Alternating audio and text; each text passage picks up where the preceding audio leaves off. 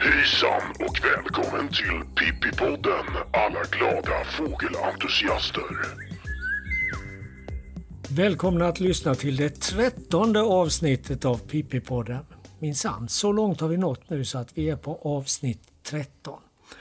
Och nu är det ju höst på allvar och Gullet, du i förra omgången så pratade du lite längtansfullt om havsfågelskådning.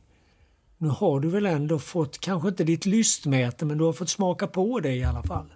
Det kan man lugnt säga. Det blev ju ingen eh, höststorm i september, men väl en precis i början på oktober som tog hit en albatross som först sågs uppe i Grosshamn i Bohuslän och sen dagen efter så hittades den nere vid kullen i Skåne och höll till i Skälderviken i stort sett hela dagen till mångas glädje, bland annat min. Ja, du drog som en oljad blixt. Vi satt i Kattvikshamn på morgonen eh, och eh, tittade på havsfåglar. Vi hade bland annat väldigt mycket havssulor och så kom det någon lunnefågel bland annat. Och sen tog jag en liten pissepaus och eh, när jag kom tillbaka från den så såg jag att Anders Olofsson, min gode vän, helt plötsligt var borta. Och då tittade jag på telefonen. Jaha, Albatross nere i Skälderviken. Då var det bara att köra ner dit. Och sen dansade du hela natten. Sen dansade vi hela natten. Nej, det gjorde vi inte, men man var väl rätt så slut efter den där dagen.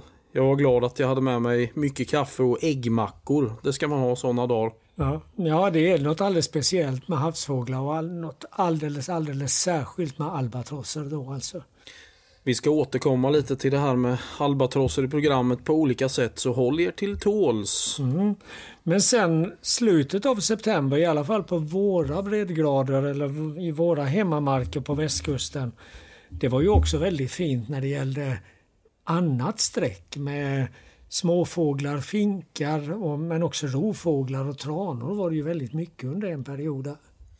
Ja, alltså man hinner ju inte med att räkna allt streck. Vi har ju varit en hel del ute i Grötvik utanför Halmstad och ringmärkt och tittat på streck men de bofinksmängder som har passerat det, det var i princip omöjligt att räkna och massor med vråkar och annat som gått förbi. Ja, jag tittade lite hastigt på det där och såg att vi hade tio dagar i rad då summan av bofinkar och bergfinkar inte understeg 100 000 någon av dagarna. Ofta var det uppåt en halv miljon. Så det är rena Falsterbosiffror. Men så blir det ju när det blåser ihållande ostligt. Då driver ju alla småfåglarna ut mot kusten här på västkusten.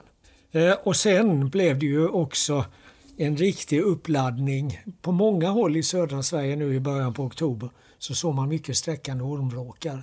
Vi hade någon dag här i Halmstad-trakten med, vad var det, 3800. Ja. Och sen, sen smällde det till i Falsterbo. Och det var ju någonting som vi tog fasta på och vi gav oss iväg helt enkelt. Då är vi på väg ner till Falsterbo. Vad är det som händer i Falsterbo egentligen? Ja, men alltså det är ju nästan kulmen på hösten nu med eh, hög klar luft, nordliga vindar. Det sätter ju en väldigt, väldigt fart på fåglarna som ska flytta ut ur landet. Så eh, det är ju de här dagarna som man ska uppleva Falsterbo. Då är Falsterbo som allra bäst alltså. Ja, vad kan man förvänta sig att se så här i slutet på oktober? Det måste ju vara mycket ormvråkar och en hel del trastar och kanske stora mängder med ringduvor och bofinkar och bergfinkar. Ja, alltså egentligen så är vi nog en dag för sent ute. Igår, söndagen den eh, 8 oktober, då var det ju eh, all time high som det heter när det gäller ormvråkar. Det sträckte över 16 600 ormvråkar vid Falsterbo igår. Så många har man aldrig räknat under en dag tidigare. Så det, det får vi ju inse att det har vi missat. Men det kommer säkert en del ormvråkar idag också. Och sen har ju inte riktigt ringduvorna kommit igång med sitt sträck och det kan ju vara väldigt, väldigt mäktigt alltså. Så det är väl någonting vi kan hoppas på. Det kan, kan passa med Falsterbo nu när det är lite vindar från väst med västkomponent. Eh, vi har ju i Grötvik oftast vindar från sydost som gäller för oss eller med ostkomponent för att se mycket fåglar. Men en sån här dag kan det nog vara ett bra val att åka ner till Falsterbo. Vi har väl eh, tanken att vi ska prata lite med dem som eh, sträckskådar där nere också. Ja, det finns ju ett par eh, sträckräknare som är betalda av Naturvårdsverket och eh, deras sträckräkning ingår ju i den svenska miljöövervakningen. Och det är ju de också som då räknar alla de här ormvråkarna som igår då och som kanske står och räknar ringduvor i tiotusental eller kanske till och med hundratusental idag. Det får vi väl se när vi kommer fram. Men eh, det är ju så också med de här vindarna att när det blåser ostliga vindar över södra Sverige då koncentreras mycket av fågelsträcket längs med västkusten eftersom det, fåglarna utsätts för vindavdrift.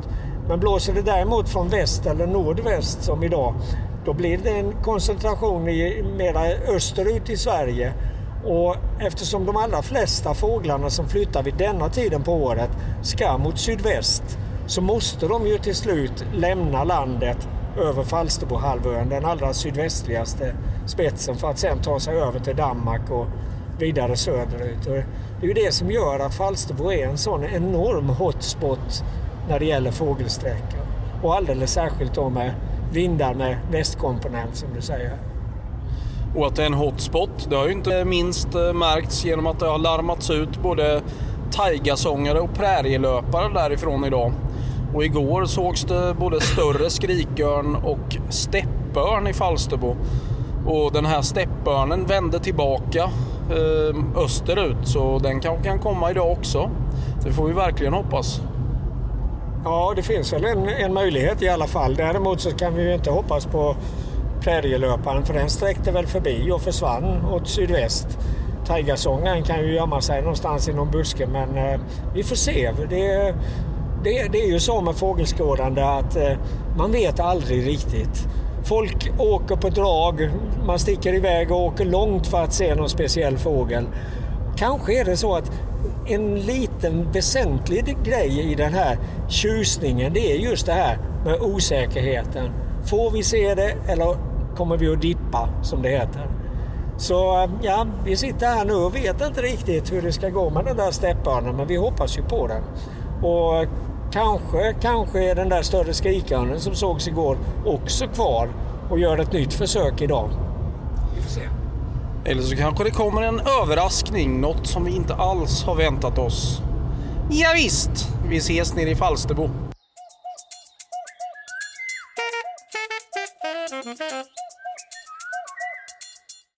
Här i Pippi-podden brukar vi rapportera om aktuell fågelforskning som publicerats den senaste tiden. Och den här gången så har vi tittat i Dansk ornitologisk förenings tidskrift i det senaste numret så refereras där två vetenskapliga artiklar som båda handlar om fjällabben och alldeles särskilt om fjällabbens flyttning. Och det här är ju en art som vi i Sverige ser förvånande få av, i alla fall när det gäller gamla fåglar på flyttningen. Och det är oftast också lika magert på hösten som på våren. Det är några enstaka gamla fåglar som ses någonstans längs Sveriges långa kuster. Sen händer det ju ibland att vi ser ganska gott om ungfåglar efter bra lämmelår. Men nu så har de adulta fåglarnas, de gamla fåglarnas hemlighet avslöjats och det har man gjort med hjälp av ljusloggar. De här små tingestarna som med hjälp av solens upp och nedgång registrerar en daglig position. Forskare har försett adulta fjällabbar med ljuslåga på tre platser på Grönland, en på Spetsbergen och så en i svenska Ammarnäs. Och det visade sig att samtliga fjällabbar från alla de här platserna efter häckningen drog direkt ut i Nordatlanten. Och de flög mot det mycket produktiva området som heter Grand Banks och som ligger öster om Newfoundland i Nordamerika, söder om Grönland kan man också säga. Och ingen av de svenska fjällabbarna som hade ljuslåga passerade ner i Nordsjön utan de gick rakt ut i Nordatlanten från norska kusten. Och efter att ha stannat vid Grand Banks en tid så drog de senare söderut ganska centralt i Atlanten och därefter så följde de Afrikas västkust ner till den likaledes väldigt produktiva Benguela-strömmen som eh, rinner upp utanför sydvästra Afrika. Några få fjällabbar fortsatte sen en bit in i Indiska oceanen men det är framförallt den här Benguela-strömmen som är deras vinterkvarter. Och även sen under vårflyttningen tillbaka till häckningsområdena så besökte fjällabbarna ett område nära Grand Banks uppe i Nordatlanten och sen återvände de direkt till sina häckningsplatser. De flög alltså direkt från havet in över fjällkedjan in till sina svenska häckningsplatser vid Ammarnäs då.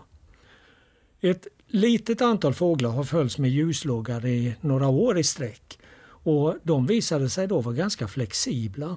Exempelvis så kunde de följa i stort sett samma rutt två år i sträck för att sedan det tredje året välja en helt annan rutt genom Atlanten. Och det här det skulle kunna betyda att fjällabben är bra på att anpassa sig efter de varierande miljöförhållanden och födotillgångar som råder ute till havs. Men hur det än är med det här så har vi i alla fall fått en förklaring till varför vi ser så få fjällabbar jämfört med kustlabbar och bredstjärtade labbar längs våra kuster. Vi skulle bara säga att nu är vi framme i Falsterbo. Vi står utanför fyrträdgården här som kokar av fåglar. Blåmesar och kungsfåglar och det flyger ormvråkar och sparvhökar över dungen här och vi har precis käkat upp vårt fika. Och det är väldigt viktigt med fika när man är fågelskådare. Det är precis min erfarenhet också. Jag har lett många, många fågelkurser genom åren och eh, den vanligaste frågan som brukar komma upp det är inte vilken fågel är det där utan det är när ska vi fika? Nu ska vi gå ut på nabben allra längst ut på Falsterbonäset, den sydvästligaste spetsen och prata med Ola Elleström och Nils Kjellén som sträckräknar där på höstarna. Ja, Ola Elleström, en av sträckräknarna på nabben. Vad var det ni upplevde igår egentligen? Eh, vi upplevde ett eh, ormvråksträck som eh, aldrig tidigare har eh, sett här nere. Det sträckte 16 665 ormvråkar. Exakt 65? Ja, det är den officiella siffran i alla fall. Sen kan man ju inte eh, garantera att det var exakt det antalet. Men eh, det är det som kommer att gå in i historieböckerna i alla fall. Vad, hur kan man förklara det här att det blir en sån liksom ketchup-effekt eller vad man ska kalla det för? Det som har hänt nu är dels, vilket händer varje år, att det sker ett kalvsinbrott längre norrut i landet vilket gör att det sätter fart på ormvråkarna neråt. Och sen har vindarna gjort att eh, mycket ormvråk som korsar Öresund och andra vatten längre norrut har fortsatt ända ner till södra Skåne. Så det har fun uppenbarligen funnits en väldigt stor ansamling av ormvråk här nere som det inte brukar göra. Eh, till exempel så har du då eh, de brukar korsa väldigt mycket ormvråk uppe vid Helsingborg. Och där har de räknat väldigt lite de här dagarna. Och eh, det är den här nordvästvinden sannolikt då som har drivit ner dem till södra Skåne istället. Och ni fick en liten föraning redan i fredags av vad som komma skulle? Eh, precis, då, då, då, hade vi 6000 ormvråk vilket ju normalt sett är jättebra bästa dag på året. Så vi var jättenöjda med det och det var lika väldigt mycket gladare också. Och det, redan då var det mycket fågel som vände in så vi visste ju att det fanns ormvråkar kvar. Så vi tänkte väl att det kunde bli en 3-4 tusen till. Men det hade vi på en timme igår. Någonting sånt. När det kommer så här mycket fåglar, har ni överhuvudtaget någon möjlighet att titta någonting på åldersfördelning då? Eh, I princip inte. Man kan ta lite av de som kommer närmast och göra ett litet sample. Men eh, det allra mesta förblir obestämt till kön och ålder. Hur bär man sig åt att räkna alla de här? Jag tror att det, det, det är en fråga som vi ofta får eh, och som vi har fått i Pippi-podden flera gånger. Att hur, hur bär man sig egentligen åt att räkna så här mycket fåglar? Det är lite olika från art till art. När det gäller rovfåglar så är det egentligen inte så svårt om man är flera observatörer. Vi hade ju, hade ju hjälp av några eh, frivilliga här igår också, eller entusiaster helt enkelt, som tycker det är kul. Och eh, rovfåglar har ju ofta den fördelen att de skruvar ofta upp i stora ansamlingar och sen så går de ut egentligen på en linje. Eller en eller två eller tre linjer. Så man kan till exempel ta fyren som ett riktmärke och sen när de passerar där så räknar man dem. Så, har man dem ganska eh, rimlig, eh, rimligt antal ändå. Alltså rimlig takt. Kanske 100 per minut som mest som vi hade igår. Om en person koncentrerar sig på just att räkna när de passerar en speciell punkt så går det ganska bra. Sen är det ju andra arter som eh, duvor, eh, bofink framförallt, som eh, kan vara helt hopplöst. De kan ju komma både till höger och vänster och ovanför en. Och då får man, det finns lite olika tekniker. Man kan räkna, intervallräkna till exempel om man märker att det är ett konstant flöde och sen multiplicera upp det så man inte behöver titta på sam, titta, räkna varenda individ. Så kommer man i alla fall ganska nära sanningen tror jag. Du nämnde tidigare lite, som lite i förbigående att i fredags hade ni rätt mycket glador också. Och det har jag förstått när jag tittar på sträckprotokollen här att det, det var en väldigt hög summa då också. Det var också dagsrekord, precis över det, andra gången var det över 1000. Eh, jag tror det var 1032 och det gamla rekordet låg på 1017. Så, men eh, ja, det, är, det är jättemycket och glada går ju success, ökar ju successivt, har ju gjort i många år nu och sprider sig även lite norrut. Så det, det är ju eh, en art som det går väldigt bra för. Och det kommer ju garanterat bli årets bästa i år också, även om det inte är det riktigt. Ja, när vi besöker er här på måndagen den 9 oktober då blåser det väldigt friskt från nordväst men det är rätt mycket rovfåglar i luften och rätt mycket glador också. Ja, absolut. Det är någonting, eh, dels är det ju bortsett från vinden en sån här klassiskt fin rovfågel, bara lite få moln och Sen är det ju fåglar som var nere igår som inte kom ut igår. Det var ju inte bara fåglar som sträckte igår utan sent på eftermiddagen så kom det fåglar som vände tillbaka. Så de har ju varit nära och är väldigt sugna. Så de kommer ofta ner här och känner av liksom kan vi sträcka ut eller kan vi inte sträcka ut? Så vi ser ju både fåglar som går ut och sen så en stund senare så ser vi att de kommer in på lite lägre höjd. Mm. Men eh, det är... Eh, fåglarna är väldigt intresserade av att komma ut nu så jag kan tänka mig imorgon ska det blåsa lite mindre. Och då kommer det antagligen eh, försvinna ut en del av de här. Mm. Och sen var det något litet russin i den här stora ormvråkskakan igår också tycker jag mig så på åtpåtalen. Ja, vi såg steppörn igår. Eh, den eh, kom ner och var faktiskt vände precis över nabben. Alltså vi hade den i princip rakt ovanför oss. Men den gick ju inte ut. Steppörn är en väldigt feg art, känner vi till sedan tidigare. Ormvråkarna är lite tuffare. Ja, den kom faktiskt med ormvråkar och ormvråkarna gick ut och den vände. Så det var, och den har varit nere här två eller tre gånger tidigare i höst också.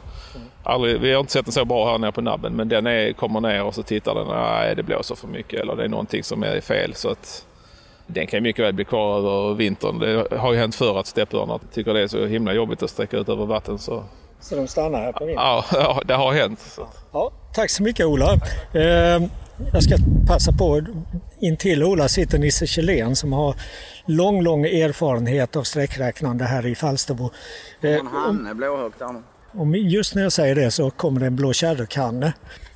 Nisse, kan du ge någon sorts perspektiv på det som hände igår? Ja, det, det, har ju räknats rovfåglar här sporadiskt sedan 40-talet. Eh, man räknade hela 50-talet, inte standardiserat. Sen har det räknats standardiserat sedan 73 och fram till dagens läge. Och eh, ormvråken var ju generellt vanligare fram till mitten av 1900-talet. Sen minskade den på grund av förföljelse, biocider och annat.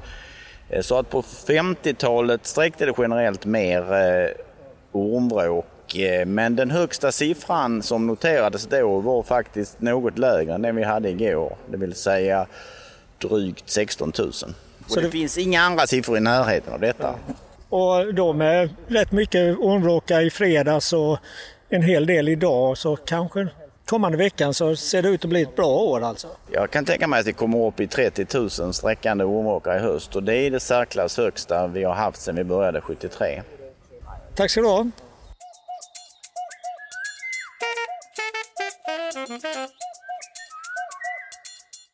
Ja, nu har vi tagit oss ner från Kjellén och Elleström på Nabben till Falsterbo fyrs fyrträdgård. Eh, jag står här med Harald Ris som eh, jobbar här under den här säsongen som ringmärkare. Hur är det att jobba här? Jo, det är väldigt eh, intressant och det händer ju alltid någonting, ska man säga, när man är på ett sånt här ställe. Så det är väldigt fint. Just idag den eh, 9 oktober, är det något särskilt i fångsten eller kanske rent av den senaste veckan? Ja, vi fick eh, runt 145 fåglar idag. Det är väl ganska eh, normalt för den här dåliga säsongen måste man säga. Vi hade den eh, näst sämsta september vi har haft här på Falsterbo fågelstation med lite över eh, 2000 ringmärkta fåglar, vilket för Falsterbo är väldigt dåligt. Men eh, idag fångade vi en Eh, 3K plus eh, brandkronad kungsfågel, en hane som var väldigt snygg. Och eh, det har gått ganska bra för dem i år verkar det som, för vi har fått en hel del. Men lite blåmesar i fångsten men långt under medelvärdet. Ja, det fluktuerar ju lite från år till år. Har man några teorier om vad minskningen eller minskningen i fångsten beror på just i år? Ja, för blåmesar verkar det vara. Dels så verkar häckningssäsongen ha gått dåligt så första kullen måste ha frusit ihjäl eller ja, inte gått igenom helt enkelt. För det är mest eh, 2K honor faktiskt som flyttar. Det är nästan 75-80% gamla fåglar hos blåmesarna i år. Så eh, för det första så finns det inte så många ungfåglar. Och eh, för det andra verkar det finnas hyfsat med bokollon kvar i de svenska skogarna. Så eh, det är väl en annan anledning till att vi ser så lite blåmes i år. Är det någon art som det går bra för då? Så har man märkt någonting i ringmärkningen på den fronten? Igår hade vi 79 gärdsmygar vilket är lite högt. Eh, så det är kul. Men eh, annars så ligger vi lite under medel på det mesta faktiskt. Vilket inte, vilket inte är så kul. Men det är fortfarande en hel del fågel. I luften framför allt. I, eh, igår när jag höll i en guidning här för några förskolebarn så fick vi besök av en eh, en eh, mysig steppörn som flög över guidningen. Så då var jag tvungen att bryta och säga titta upp allihopa för det här kommer ni inte få se så många gånger till i livet. Den perfekta guidningen verkligen. Det är precis så man vill ha en guidning. Jag blir avundsjuk bara jag hör det. Jag hoppas att steppörnen kan visa sig här under eftermiddagen men det är ju väldigt hårda nordvästvindar idag, kanske 15 meter per sekund. Så många rovfåglar kanske inte vill bege sig ut över havet idag. Nej precis, vi ser ju en hel del ormvråkar och glador och lite fjällvråk som går ut och de försöker men nej, det går inte riktigt hela vägen så de vänder tillbaka. Och det gjorde ju steppörnen igår, den sträckte inte ut. Den eh, vände så ja, kanske vänder den på djungeln idag igen. Den har ju varit här nere några vändor i år redan. Ja, men att arbeta som ringmärke, jag kan tänka mig att det kan vara ganska krävande, särskilt när det är mycket fågel och man håller på kanske från juli säsongen och en bit in i november här. Känns det som att det blir lite komigt emellanåt? Ja, man kommer väl in i den så kallade ringmärkarkoman efter ett tag. När man, eh, och speciellt om det är lite sega dagar så går man som på autopilot och gör sina nätrunder som man ska. Men rätt som det är så sitter det en eh, Brandkrona brandkronad kungsfågel i näten och får man lite extra energi och går nästa runda igen. Verkligen, man behöver ju de där russinen i kakan så att säga som brandkronad kungsfågel och kanske en steppörn som flyger över. Ja, nej, men just under hösten så får, jag, får, man ju åtminstone gå upp lite senare varje morgon kan man väl säga. Eller är det så?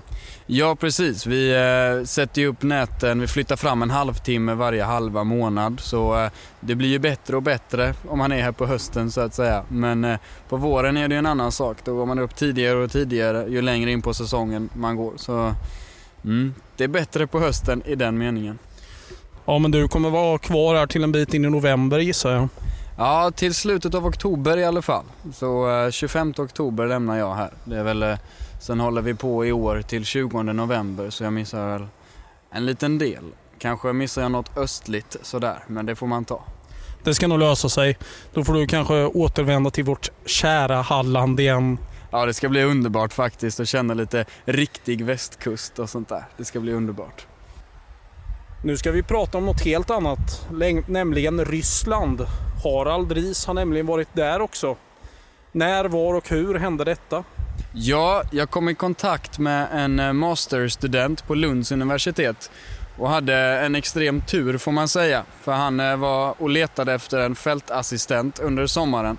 Så i november förra året så fick jag reda på att ja, har du inte så mycket annat för dig så kan du ju alltid hänga med.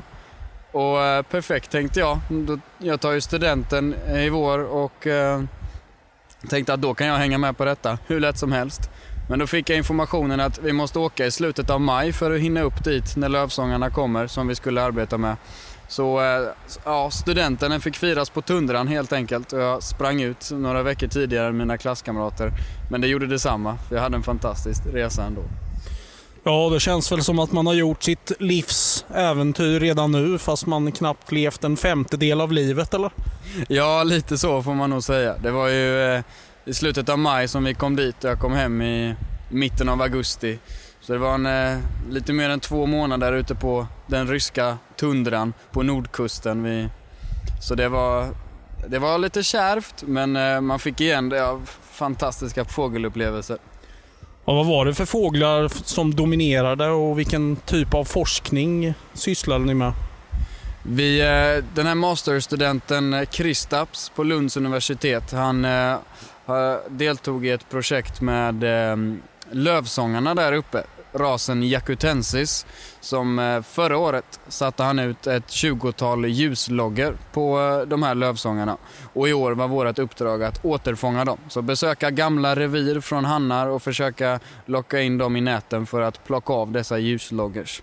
Och eh, med, vi gjorde detta med stor framgång faktiskt, för vi fick tillbaka tre stycken, vilket var långt över det förväntade. Vi tänkte att ja, vi åker upp till Ryssland och har en, två härliga månader och tittar på lite lövstångare. Men det lyckades och vi fick tillbaka tre ljusloggers faktiskt. Och de eh, väntar man på att analysera resultatet ifrån eller?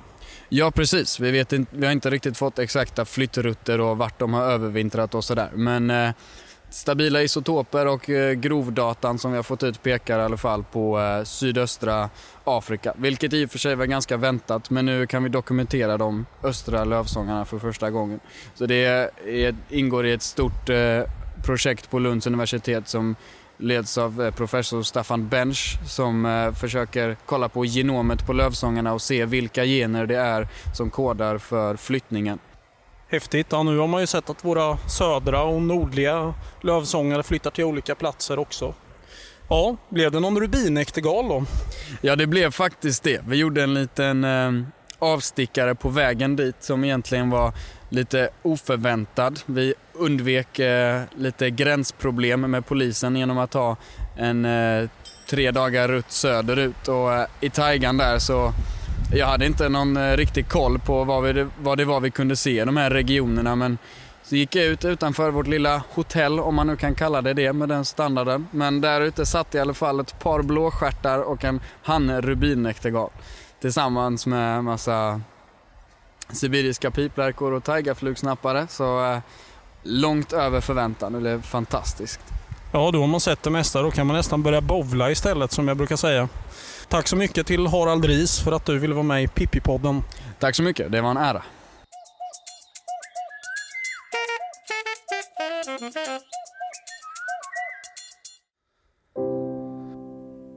Äggmackor. Det var det perfekta fikat att ta med sig ut under en havsfågeldag.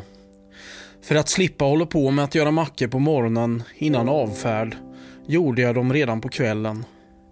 Äggen fick koka i sju och en halv minut. Det blev perfekta skivor. Sedan på med några salladsblad mellan varje dubbelmacka. Och icke att förglömma, Trocomare. Denna genialiska salt och örtkrydda som kan rädda upp vilken maträtt som helst. Detta skulle sedan sköljas ner med starkt svart kaffe i Kattvik. Anders Olofsson och jag hade bestämt oss för att åka till Yttre Kattvik som ligger mellan Kattviks hamn och Hovshallar i Skåne.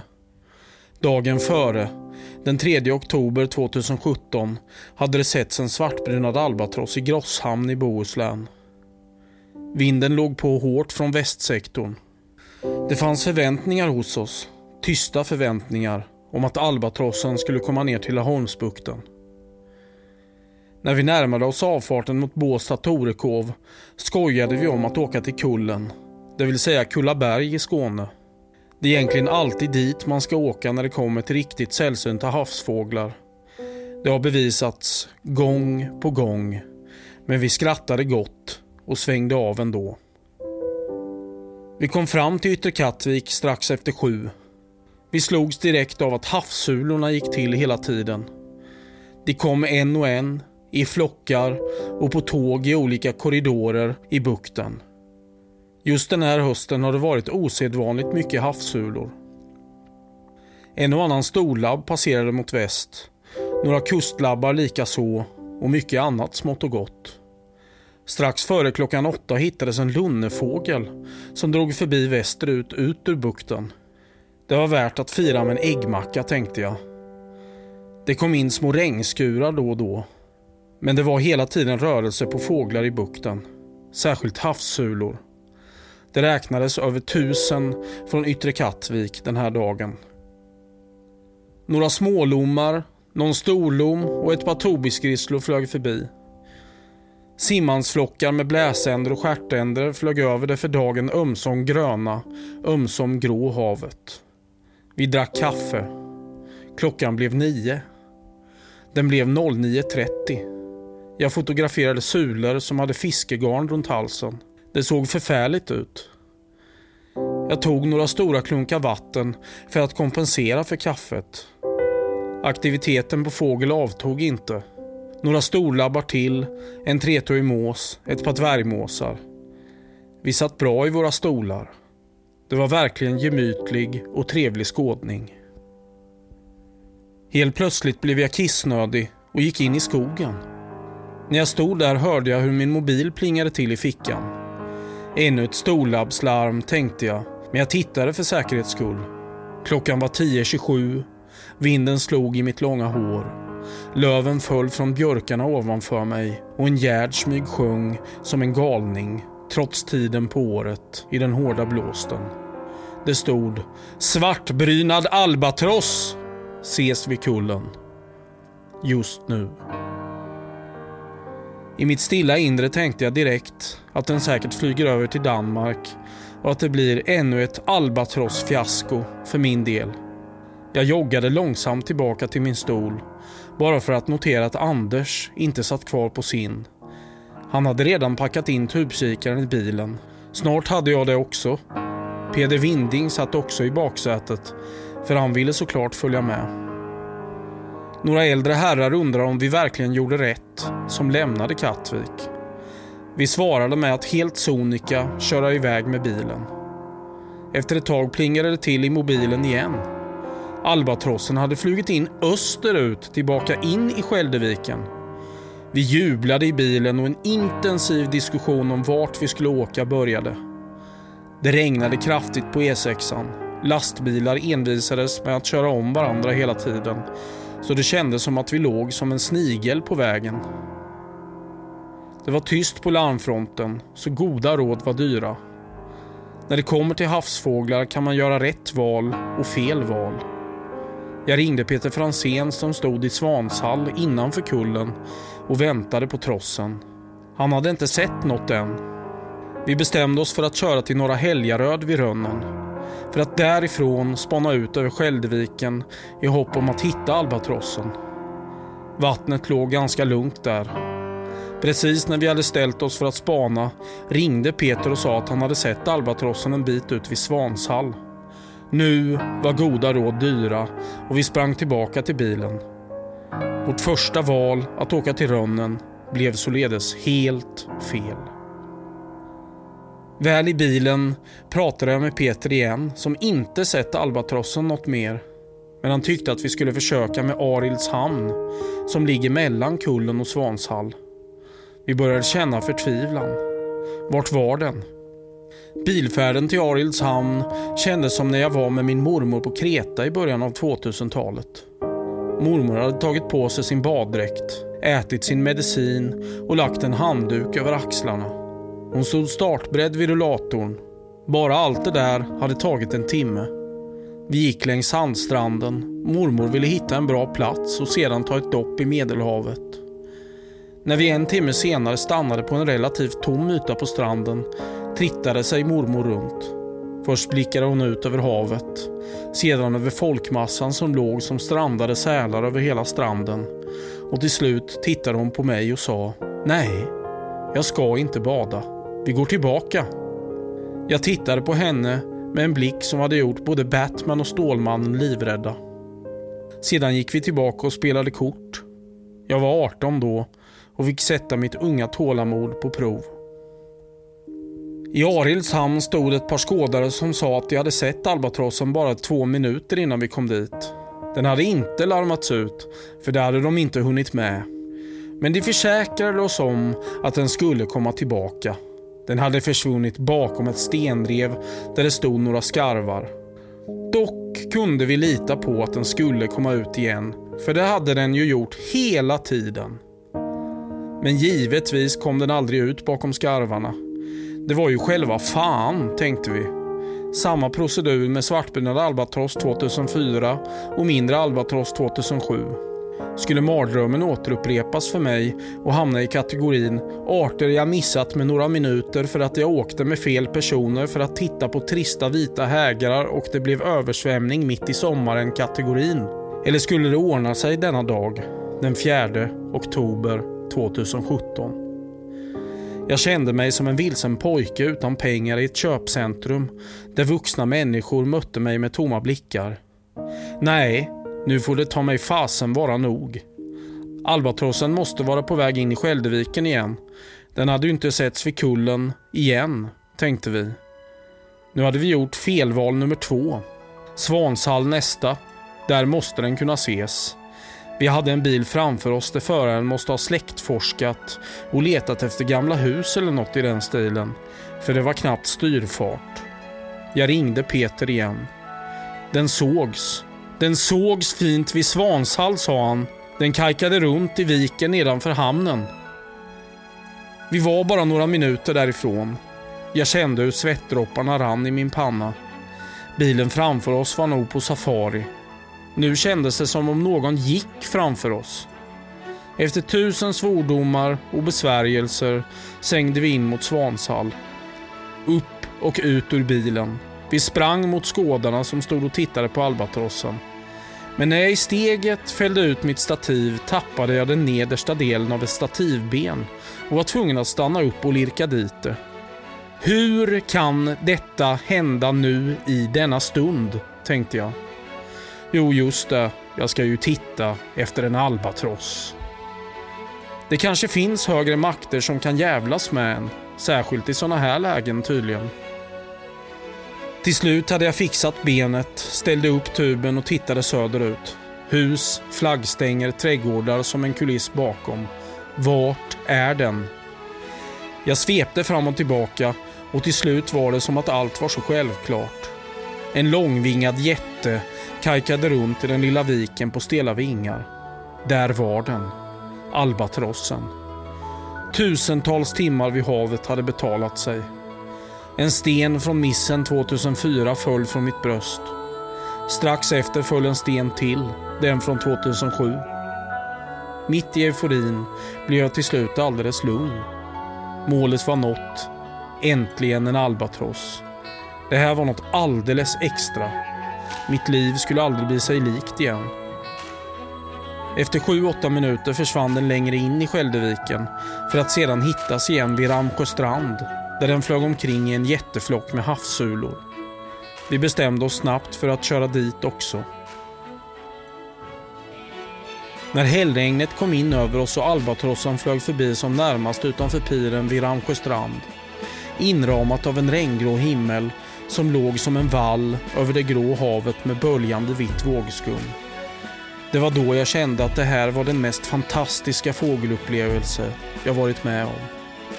Havsfågelskådningen, den bästa och viktigaste typen av skådning för mig, nådde klimax. Albatrossen, den ensamme vagabonden som flugit vilse upp till den norra hemisfären, behärskade väder och vind bättre än någon annan varelse på våra breddgrader. Inte ett enda vingslag tog den. Inte ett enda vingslag. Den bara gled, gled och gled som om det inte fanns någon morgondag. Min kamera smattrade och i mitt huvud göd stråkar och pianoslingor. Jag är fortfarande kvar i det där ögonblicket känns det som.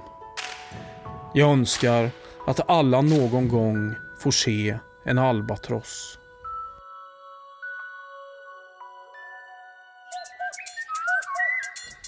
Ah, underbart Gullet. Och jag kan verkligen förstå din längtan och din fascination när det gäller albatrosser. Det kan ju låta både övermaga och kanske till och med blasfemiskt. Men det närmaste jag kommit en religiös upplevelse det var nog mötet med en gråkindad albatross, eller Shy albatross som den heter på engelska.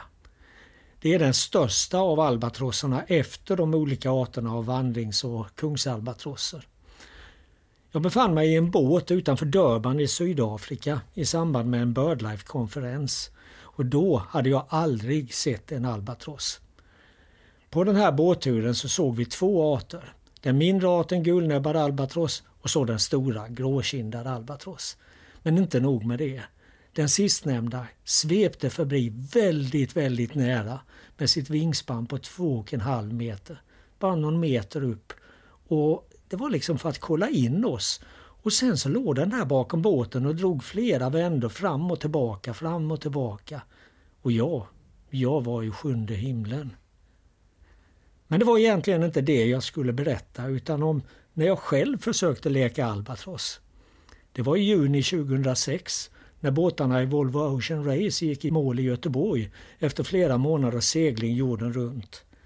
Just då drev BirdLife International en kampanj med namnet Save the Albatross eftersom storskaligt fiske med så kallade långlinor hotade de flesta albatrossarterna mycket allvarligt. Den här seglingstävlingens internationella ledning stödde BirdLife-kampanjen. Inte minst för att många som sysslar med den här typen av extrem långsegling får ett väldigt speciellt förhållande till albatrosserna. Befälhavaren på den båten som vann hela tävlingen, båten hette ABN Amro One, och han sa under tävlingens gång ungefär så här att som seglare är det stort att se albatrosserna när man är mitt ute i ingenstans. Det kan bli mycket ensamt ute på sjön veckor i sträck och att då se de här fantastiska fåglarna är en stark upplevelse. Men detta förhållningssätt till albatrosserna och stödet till BirdLife-kampanjen var som bortblåst när tävlingen löpte i mål i Göteborg. Det var Maria Olsson från Soft BirdLife som höll i den svenska delen av den här kampanjen och när hon i ett tidigt skede kontaktade den svenska tävlingsledningen möttes hon av svaret att de minsann inte kände till någon albatrosskampanj. Det hjälpte inte ens att hänvisa till Volvo Ocean Races egen hemsida utan det var först efter påtryckningar från BirdLife International som vi blev inbjudna till Göteborg. Men väl där fortsatte en minst sagt styvmoderlig behandling. Det var ganska uppenbart att den svenska tävlingsledningen inte hade mycket till övers för oss. Löften om tid på den stora scenen och exponering av en kortfilm om Albatross hölls inte och vi blev till och med stoppade av tävlingsledningens pressfolk när vi försökte få kontakt med media. Detta blev så mycket märkligare när tävlingsbåtarna gick i mål. Efter det där vanliga ståhejet med intervjuer och prisutdelningar så strosade alla besättningarna runt inom tävlingsområdet. Just då var jag iklädd en dräkt som föreställde vandringsalbatrossen Albi. Jag gick där i den här dräkten på kajen och pratade med folk när jag plötsligt blev tilltalad på engelska. Hi Albi! Finally I found you! Save the Albatross was so big in the other ports, here we can hardly see you. Det var befälhavaren på vinnaren av den sista etappen, båten Pirates of the Caribbean. Och han gav mig en stor kram och snurrade mig ett helt varv runt. För seglarna så var albatrosserna och kampanjen för att rädda dem något stort. Men för den svenska tävlingsledningen inom Volvo, då fanns vi inte.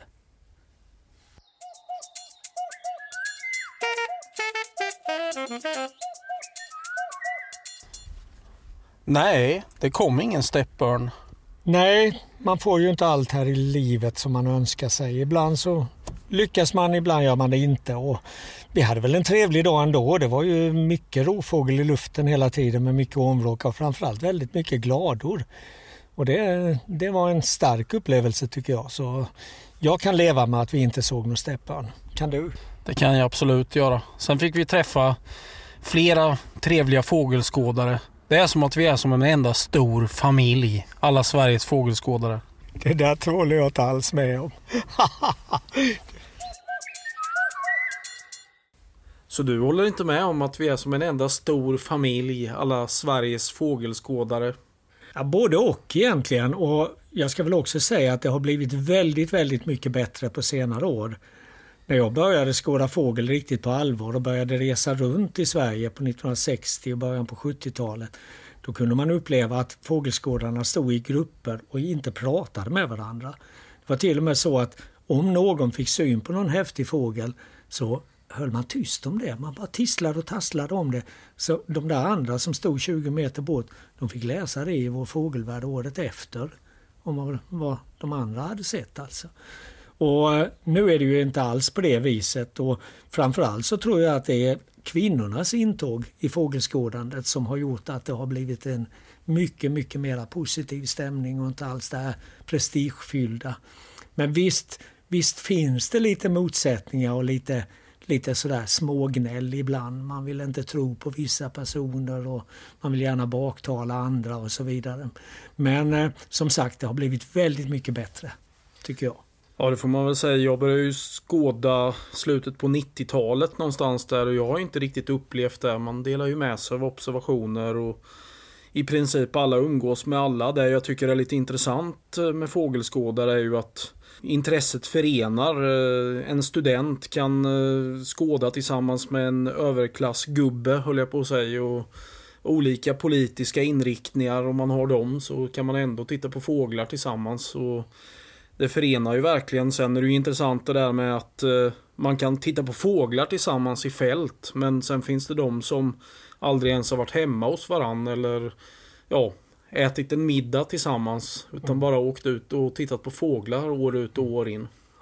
Ja, fåglar förenar på många sätt och vis och det, visst, det är ju väldigt positivt tycker jag. Uh, nu är vi ju alltså som vi sa inledningsvis, vi är långt inne på hösten här. Det känns nästan sådär lite olustigt att alla fåglar har lämnat oss. Ja, inte alla, men väldigt många. Vi har ju pratat om ormvråka här tidigare under den här Pippi-podden och eh, jag fick en fråga som handlade om hur många ormvråkar det är som stannar kvar i Sverige på vintern. Och eh, om man räknar med att vi har någonstans lite drygt 30 000, 35 000 par ormvråkar i Sverige så är det ju 70 000 fåglar, de vuxna. Och säg att de får i genomsnitt en unge, då är vi uppe i över 100 000 ormvråkar i slutet på sommaren. Och de allra, allra flesta, alltså mer än 90 procent tror jag, flyttar ut ur landet. Men en liten andel stannar kvar. Och här i södra Halland gjorde vi en inventering, en rovfågelräkning ett antal år i början på 2000-talet. Och vi täckte definitivt inte hela södra Halland utan liksom en, en, vad ska vi säga, ett lämpligt utsnitt av det, eh, av det här området. Och då brukade vi räkna någonstans mellan 200 och 300 områkar varje gång. Och utifrån det så drog vi väl slutsatsen att det borde finnas åtminstone tusen övervintrande områkar i Halland. En något sånär vanlig vinter. Och jag tror att det är ju säkert en tre, fyra gånger så många i Skåne. Men sen utanför Halland och Skåne så har jag erfarenheten att det är ganska ont om ormvråkar på vintern. Åker man genom Småland eller Västergötland, ja till och med i Blekinge, så visst man ser en och annan ormvråk men inte alls på samma vis som i Skåne och Halland. Så ehm, jag skulle ju alltså tro att vi har kanske 5000 eller lite drygt det ormvråkar i Sverige på vintern. Det är ändå en rätt hyfsad summa. Sen en annan kul grej, jag var ju med på en hel del av de där inventeringstillfällena och då var det ofta som att eh, vi såg den här, en vit ormvråk, en börringevråk i Falkenbergstrakten år ut och år in. Så den eh, måste ju ha levt rätt länge va? Ja, visst. Och sen det lustiga var att den fanns på samma ställe på sommaren också. Så det var förmodligen en lokal ormvråk som övervintrade där. Och ormvråken är väl en av de arterna som tillämpar det som man kan kalla för spegelflyttning. Alltså de nordligaste populationerna flyttar längst söderut och någonstans i mitten finns det fåglar som inte flyttar alls. Och jag tror att här i, i alla fall i södra Halland och i Skåne så är det nog, är nog många av ormvråkarna stannfåglar. Ja, det är bra att kunna följa en sån där tydlig individ så ser man det ganska enkelt. Och den satt ju nästan alltid på samma plats. Ja, det var och samma träd. En välkommen vän, ett kärt ja. återseende. Det var nästan som man saknade den om den inte satt där en dag på en sån här inventering. Mm. Ja, nej, nu är det ju faktiskt på gång att börja storma igen västerifrån så vi får väl be oss ut i markerna och se vad som händer. Ja, det gör vi imorgon. Då kommer albatrossen igen. Eh, ja, från det ena till det andra så får vi rikta en ursäkt till våra kära lyssnare vi har ju vid ett antal tillfällen tipsat om att eh, ni kan mejla oss på en mejladress. Och den mejladressen hade vi glömt att vidarebefordra till våra egna mejladresser. Men nu tittade jag på den och vidde på den rätt nyligen och ni som skickade oss mejl har fått svar nu. Och om ni skickar något mejl till oss så lovar vi att svara väldigt snabbt i fortsättningen. Jag brukar också i slutet av varje Pippipodd ha någon liten betraktelse där jag tycker till om naturvårds och fågelskyddsfrågor. Det tänkte jag inte göra denna gången utan jag tänkte bara berätta att första lördagen i oktober så hade vi vår årliga fågelfest i Grötvik. Och den här dagen då vill vi ju helst att det ska vara klar himmel, det ska blåsa från öster och var riktigt, riktigt bra förhållande för sträckskådning just vid Grötvik. Så var det inte denna gången. Det var mulet, väldigt lågt i tak, molnen hängde lågt. Regnet hängde liksom i luften och kom sen också och det blåste från väster. Men trots det så kom det mängder med människor. Eh, vi uppskattar till åtminstone 300 olika personer som var där under förmiddagens lopp. Det kan ha varit fler. Och det som var så fantastiskt det var att alla var så glada för det här och så nöjda och så tacksamma för att vi fanns där och visade upp fåglar som vid ringmärkningen och berättade om de få fåglar som rörde sig över himlavalvet den här blåsiga dagen. Det var någonting som riktigt lyfte mig i alla fall. Jag tror att du kände väl likadant, Gullet? Ja, det är kul att möta folks blickar när man håller i en liten kungsfågel. Alla blir så fascinerade och vill titta och klappa. Ringmärkningen är ju i sanning en verklig inkörsport till eh, fågelintresset om inte annat. Då var det slut för denna gången. Nu eh, hörs vi igen om cirkus två veckor. Vi får väl se vad som händer här framöver. Den som väntar på något gott väntar inte för länge. Redigering av Frida Nettelblatt. Pippipodden produceras i samarbete med Studiefrämjandet.